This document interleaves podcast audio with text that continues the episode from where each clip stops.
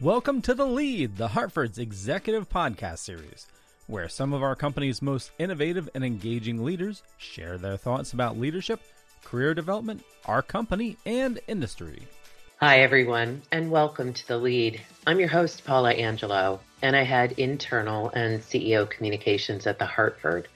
Our guest today is Stephanie Bush, who leads two of The Hartford's businesses, small commercial and personal lines. Stephanie, thanks so much for joining us to talk about your career and the trends and innovation driving the businesses in your portfolio. We're so glad to have you. Thank you, Paula. It's really an honor. I appreciate the opportunity.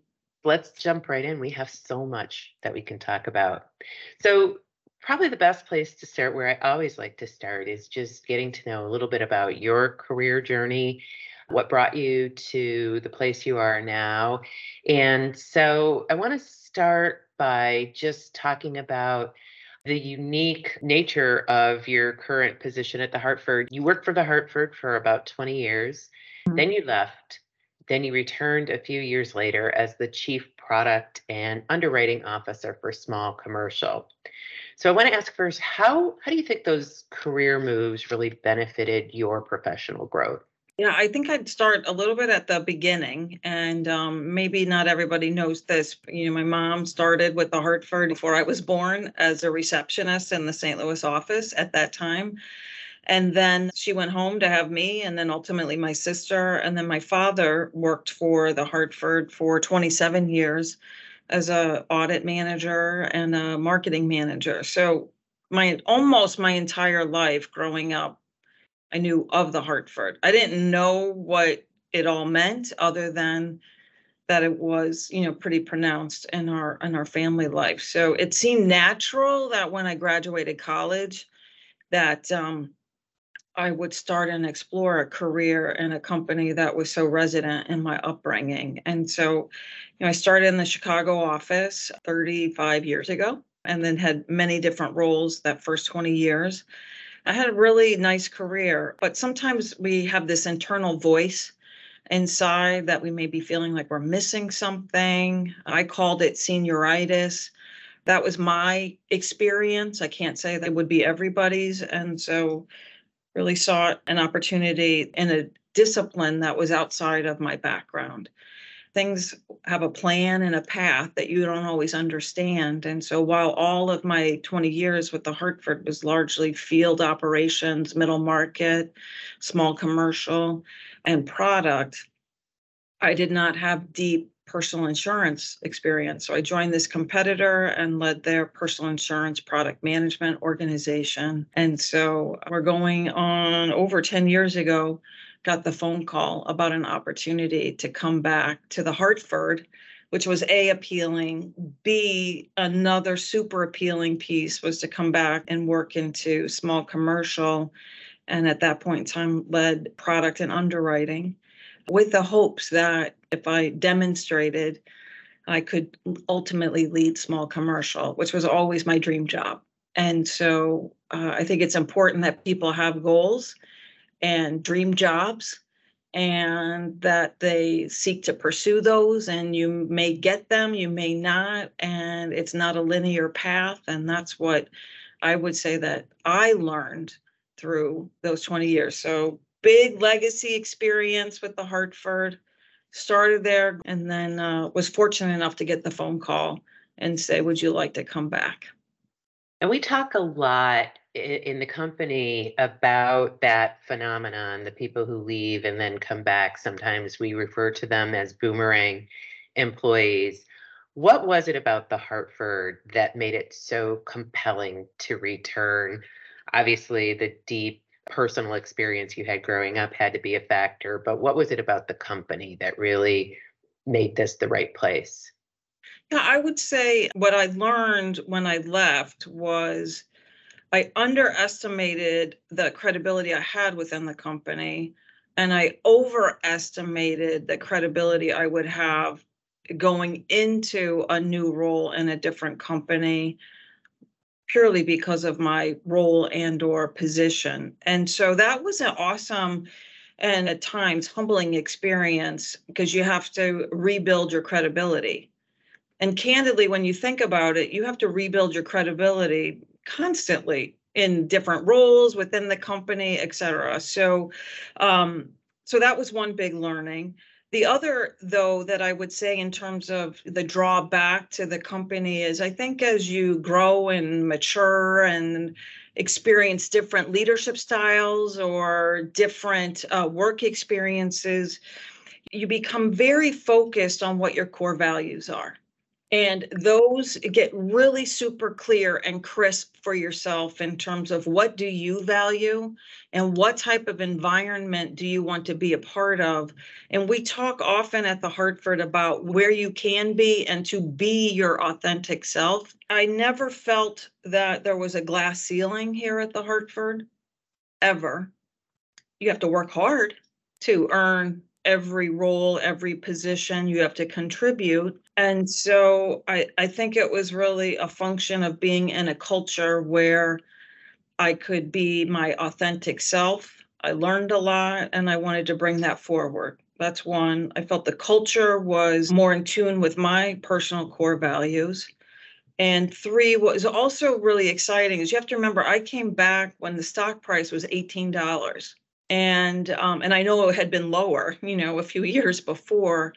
And so the you know awesome opportunity to be a part of an organization to continue to rebuild its brand and its presence and to gain the outside world's confidence in the company that felt like a mission bigger than myself. That's fascinating. And what strikes me as you talk about your professional path is just a real willingness to take some risk, whether it's taking on a new challenge, moving to a new organization, deciding that coming back to the Hartford was the right next step for you. How important is it, do you think, to take professional risks? And I guess the uh, the companion question is, why do you suppose that so many people, particularly women, are perhaps a bit reluctant to take those chances? Yeah, that's a big question or a couple of big questions, Paula. So I, you know, I don't know that people would always view me as a risk taker by nature i'm an underwriter so you are taking risk every single day and um, but you're assessing risk constantly. I would tell you though that you know the way i was raised was um, you know there weren't a whole lot of limitations. I was never told you can't do something because you're a girl or a female. I always had a lot of sass and um, i think over time you just I, I would sit in meetings in my early days and I would think of, okay, what about this? What about that? And then I'd see really senior people, in this case, mostly men, ask the same questions. I'm like, okay, so I'm pacing with that. So that was a confidence builder. Mm-hmm. And, and then you just start to put yourself out there. And and then I found oftentimes I would just say things and then other people will come up after and go, oh, yeah, I was thinking the same thing. so I think it just built, you know, over the years. I also had amazing mentors. In my early days, it was it was all men. I was, you know, just constantly encouraged and or given feedback, tough feedback. Mm-hmm. So you have two choices when you get difficult feedback. You know, you can go through your six, five, seven stages of grief, whatever that is, and then you have a choice. Do I do something with this or not? And so you have to do something with that. So you make that choice, and that's a risk. Mm-hmm. That's one. The other piece that I would share, and I'm going back 30 ish years. I don't think the environment's like this anymore, but I didn't play golf. Most of my colleagues were male. And so I had to be excellent in what I did in order to um, be heard. So my work was my voice. And then my confidence in asking the questions and being on point on topic became my voice. I think that was crucial and key to continuing to you know move forward with my mentors they would see something in me that i didn't see And so at some point, you have to believe they see something. And I was constantly pushed into the deep end. And again, you have a choice go into it and be supremely uncomfortable and feel like you're failing or just grind it out. And I feel like if you grind it out, you do get to the other side and and then it just opens up more opportunity and more experiences and you can begin to share with others and sort of propagate your experiences and help others along the way. So why do you know, I find men and women can be equally adverse to taking risk. And at the end of the day, you know, it's you got to be like true to yourself, but you got to then put yourself out there. Is that making sense, Paula? Yeah, no, I think what you're describing is something that we talk about a lot at the Hartford around getting comfortable with being uncomfortable. If you are not experiencing any discomfort, you're probably not growing. And I loved what you said when you were describing the early phase of your career and mentioning that, you know, it feels like a lot of that is not the same way today. Comment a little bit on how you think the workplace culture has evolved broadly within the insurance industry. Yeah, I would say um, the insurance industry is an amazing industry. Of course, she's going to say that because she's been here or in the industry 35 years. It, it is really a key element, a bedrock of the US economy. There's so many facets of the industry and d- different disciplines. And so, what I mean by that is if you're in sales, you have that aspect. And so, you have to know your product, you have to know your distribution, and you have goals and, and managing that underwriting, you're assessing risk, you're pricing risk, um, you're working with sales, you're working with distribution, you know, the product team, you know, they're working regulatory, form writing, you know, pricing of the product, positioning of the product, working with compliance, legal, finance, actuarial. Like, and then you know yourselves in terms of communication so it's a broad broad um, suite of disciplines that make up this industry. You know, I always used to say you could go to a cocktail party as an underwriter and meet new people and almost know something about anybody you meet new and what their industry is because you've probably underwritten it or declined it, but it be whatever the case may be. And so it gives you a great insight into the US economy. So I think in terms of that, is fascinating. Then, when we speak about the diversity of gender, I see it more now within our distribution in terms of women in leadership roles. We still have ways to go with people of color. And I mm. feel like we're all working, bringing people into the industry. And I think that all of us have an obligation in that realm. So I think we've made a lot of progress. I think we've made a lot of progress and in terms of explaining the importance of the industry to the US economy?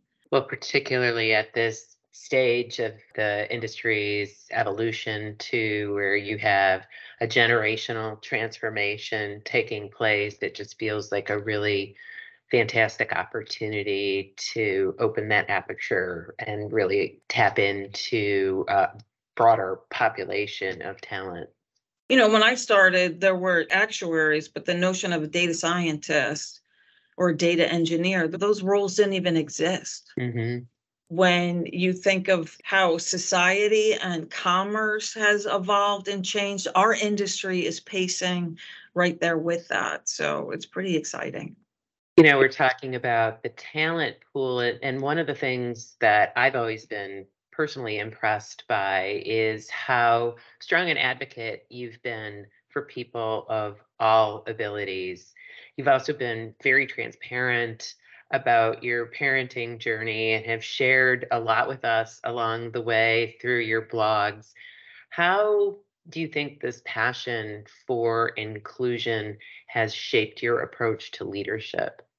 I'm a big believer that you don't get anything that you, you know, you can't handle. And so for those that don't know, my youngest daughter who's 21, she's on the autism spectrum And when she was 20 months old, we were told that, you know, she was severely autistic and her opportunities were going to be very limited.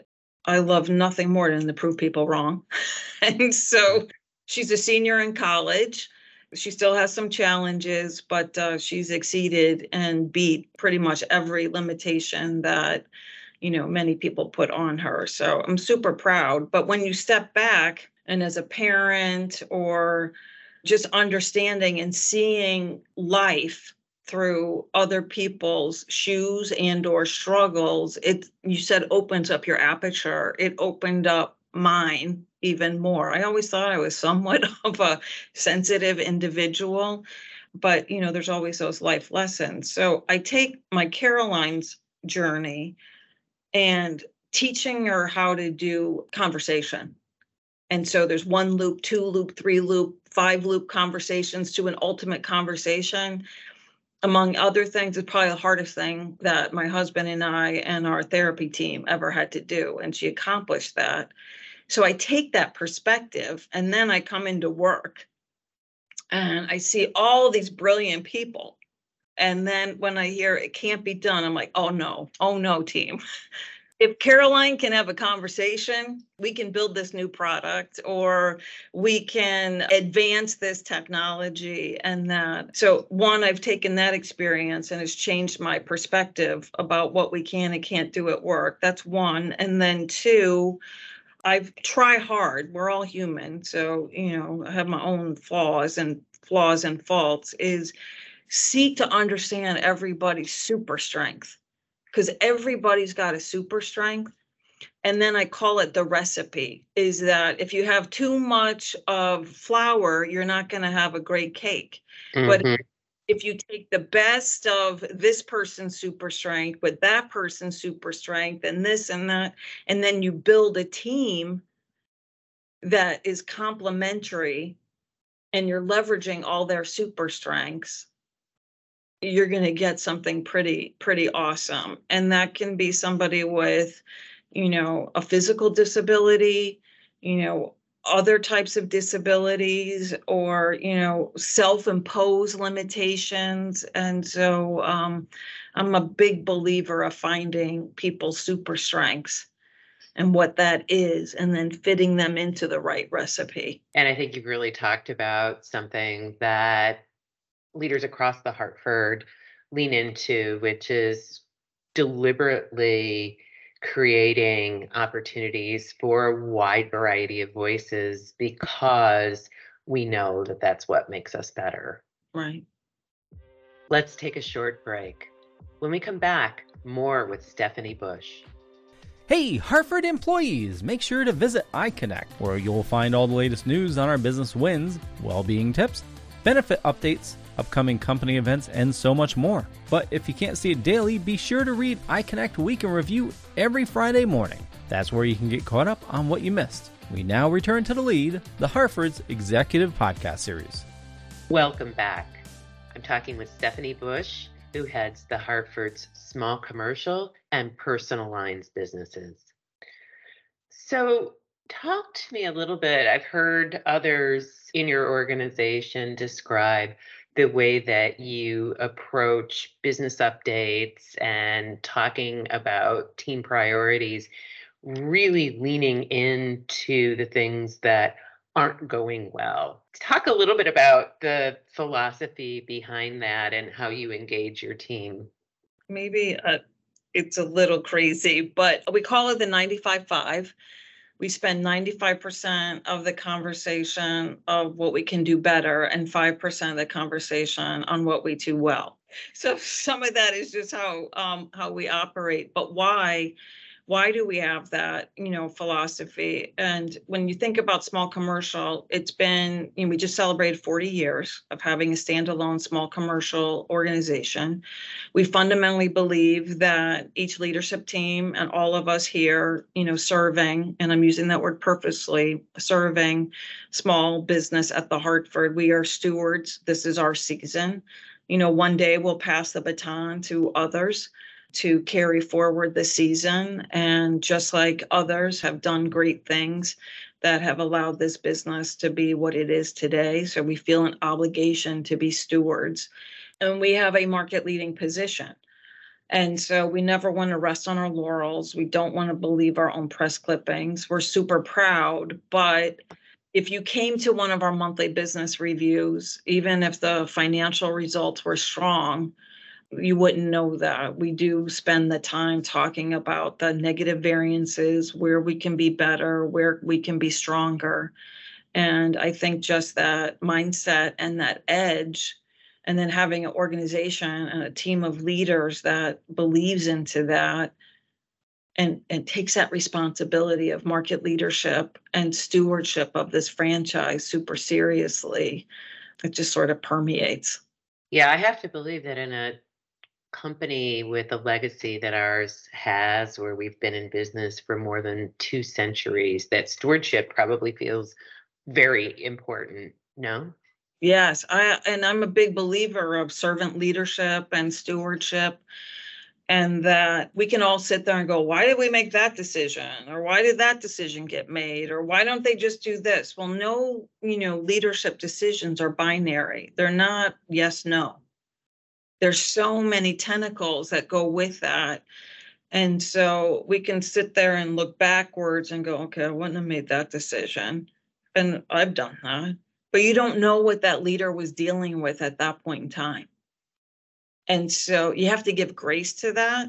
I'd love to probe a little bit on your leadership journey, you know, as you're talking about sort of looking at decisions that had been made in the past and and trying maybe even to learn from some of those predecessors. So as you've been on that journey, I'm just curious, is there one particular thing that you've learned to do or maybe something you've learned to stop doing as you've advanced in your career? Yeah, learn to do um, listen, which can be hard to to listen. You should come into a meeting or into a discussion with a point of view, which means you have to do some degree of homework or research. I've also learned as a leader that even though I don't feel like it, I'm in a meeting and I feel like I'm one of the team and having the discussion that I have to remember they're receiving me as their leader. Mm-hmm. So just because I'm saying something, I, it may not be direction. So I don't want people to say, Stephanie said, or this is what she wants. So I work really hard, sometimes and many times in meetings, to say, um, I'm thinking out loud. This is not direction. Or in our rapid framework, remind people I don't have the D. Actually, really, as leaders, executives, we make very few decisions. We mm. support decisions, but we make very few. So, and and then if it's a situation where it's like, no, no, I have to take the D on this, then I declare that I'm going to take the D. But I work really hard to make sure that people know where the accountability and the decision is and so that they feel empowered. And then the other thing that i would say i've had to learn i've done product i've done underwriting i've done sales i've done distribution i've done different facets of it. And just because i really love some of those disciplines and that that i have to give the leaders space to do so. And it's really hard when you love certain aspects yes it is so I've had to uh, I've had to learn that as well. You mentioned you've had a lot of excellent mentors and certainly your parents sound like they were really influential in setting the stage for your career. Is there anybody else that you would cite as a, a role model or somebody who really had a significant bearing on how you looked at your growth as a professional and as a leader? I had a leader here at the Hartford probably about a little over 20 years ago. And I had this one career aspiration, and she pulled me into her office and said, You're thinking too small, and you need to be thinking this way. She planted a seed in me, and I worked really hard to make sure that I'm super intentional about the encouragement, giving the difficult feedback when you have to because it's for the that person to grow and be better and to achieve their professional dreams. And then also to plant those seeds but be authentic and true about the seed planting. I love that because sometimes people just need that opportunity to visualize themselves. Right. So I can still remember the day and where I was and what room in this, you know, uh, complex I was in when that seed was planted. That's a great story. Thank you for that. So let's dive a little bit more deeply into the world of small commercial and personal lines. And maybe the best place to start is to talk about where the Hartford fits into the broader landscape. How would you describe the competitive environment for the two businesses you lead? And how do you think the Hartford stacks up versus our industry peers? Yeah, that's a big question too. So, small commercial, we'll start there. Super competitive, I would say, across the the board. You know, there's you know challenges and opportunities and all the lines of businesses et cetera. So i won't go into all of those details. Um, we have a target on our back. We are often revered as the market leader and we have i mentioned the stewardship. We work really hard to make sure that we keep creating distance between ourselves and the rest of the market while we navigate different you know influences some to the positive and some, you know, to the challenge to make sure that we live into the obligation of growth and profit. And so it's a competitive environment that is moving fast. The margins, I won't say they're thin, they're not fat. What I mean by that is that we get over a million quotes a year in our requote issue system, ICON and nearly 80% have no underwriter touch. Seems easy peasy. The level of sophistication and the teams of people from IT, the digital teams, the underwriting teams, our data science team, our product teams, our actuarial partners, finance. I could go on and on behind the scenes to make all of that be what it is, is pretty awesome. And I feel fortunate that I get to see a lot of that in action. But competitive, target on our back, and we're working hard to create distance between ourselves and the rest of the market.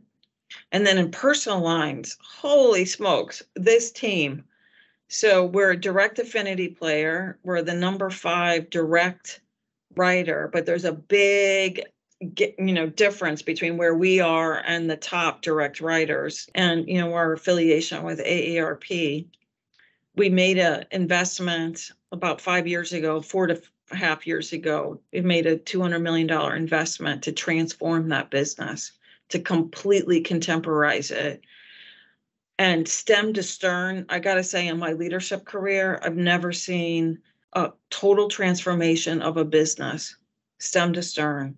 Two new products new technology new policy admin system cloud advancements on digital. And then oh by the way a global pandemic supply chain challenges regulatory constraints and a very disruptive loss cost environment these individuals are some of the most committed, hardworking everybody is. It's inspiring. And so we have a group of individuals that knows where we are today, but also knows where we're going. They're more than firefighters. They're sort of superheroes in my book. So that's a great picture that you're painting of the teams that you lead. Many times I've heard you talk about the importance of the Hartford operating with ease, speed, and accuracy, particularly as we think about the digital expectations of all of the different kinds of customers we serve. Why do you think this approach is so important right now? If you just think about society and how we all operate, we want everything fast, simple, accurate. So why should our business be any different?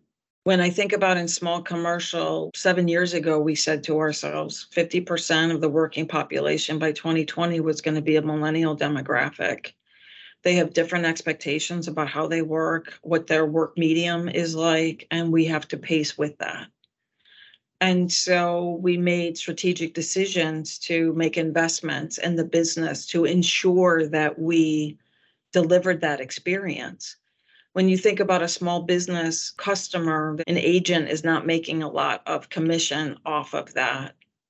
It better be comprehensive. The whole experience needs to be easy to do business with, you know speed and accuracy and then consistency of that experience so that you build and gain trust over and over and over. That is no different than in the personal insurance realm. I heard so many times that you know why would a mature you know market policyholder an aarp member they're not going to go online or they're not going to get their insurance card digitally. They're not going to pay their bill digitally. And I was like, oh my God, well, so many of us are plus 50 and we've got a phone. The digital experience is so important.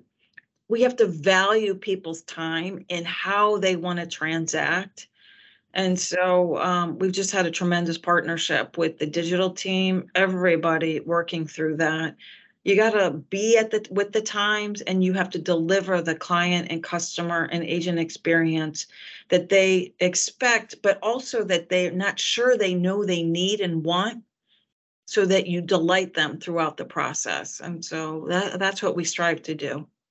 Sounds very exciting and i'm just curious as you think about what lies ahead for our company and our colleagues across the hartford what are you most looking forward to?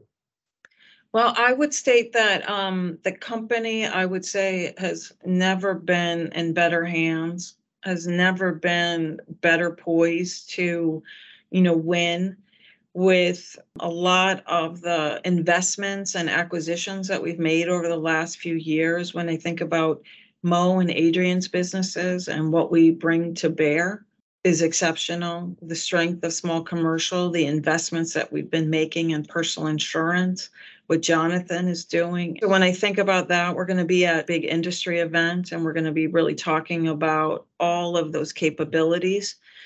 And um, we bring a lot to bear for our agents and brokers to sell and a lot of solutions for clients, policyholders you wrap that in with the promise from our claim organization. And so, you know, having spent 27, 28 years, 30, close to 30 years, I guess, with the company, I've seen a lot of different generations of this. And uh, I've never been more optimistic about where we are today, where we're going, and then I guess the last thing I would state is that our commitment to the employee and our commitment to diversity, equity, and inclusion and making sure that all voices male female people of color different you know differences are heard and respected. And if i hear one thing from new hires they cannot believe how advanced we are on all of these aspects and how they feel safe when they come to work. And isn't that awesome it is. So I've got one last question. I'll come back around to the conversation we had about Caroline and your journey with her. Any chance that she's going to follow you into insurance? No. so my Caroline, she is an amazing writer. So she might follow you, Paula. so She's a very gifted writer, and her passion is drama and writing. She works right now helping out at the local theater, so I see her doing that path. Stephanie, on behalf of all of our listeners, thank you so much for taking time to tell us more about you and the future that you and your team are building. These are truly exciting times for the Hartford and you are helping to make that happen. And thanks to everyone for listening to The Lead. Until next time, I'm Paula Angelo. This has been The Lead, the Hartford's executive podcast series. Don't forget to subscribe on Apple, Spotify, or wherever you listen to podcasts so you'll be notified on the latest episodes. Thanks again for listening, and we'll catch you next time.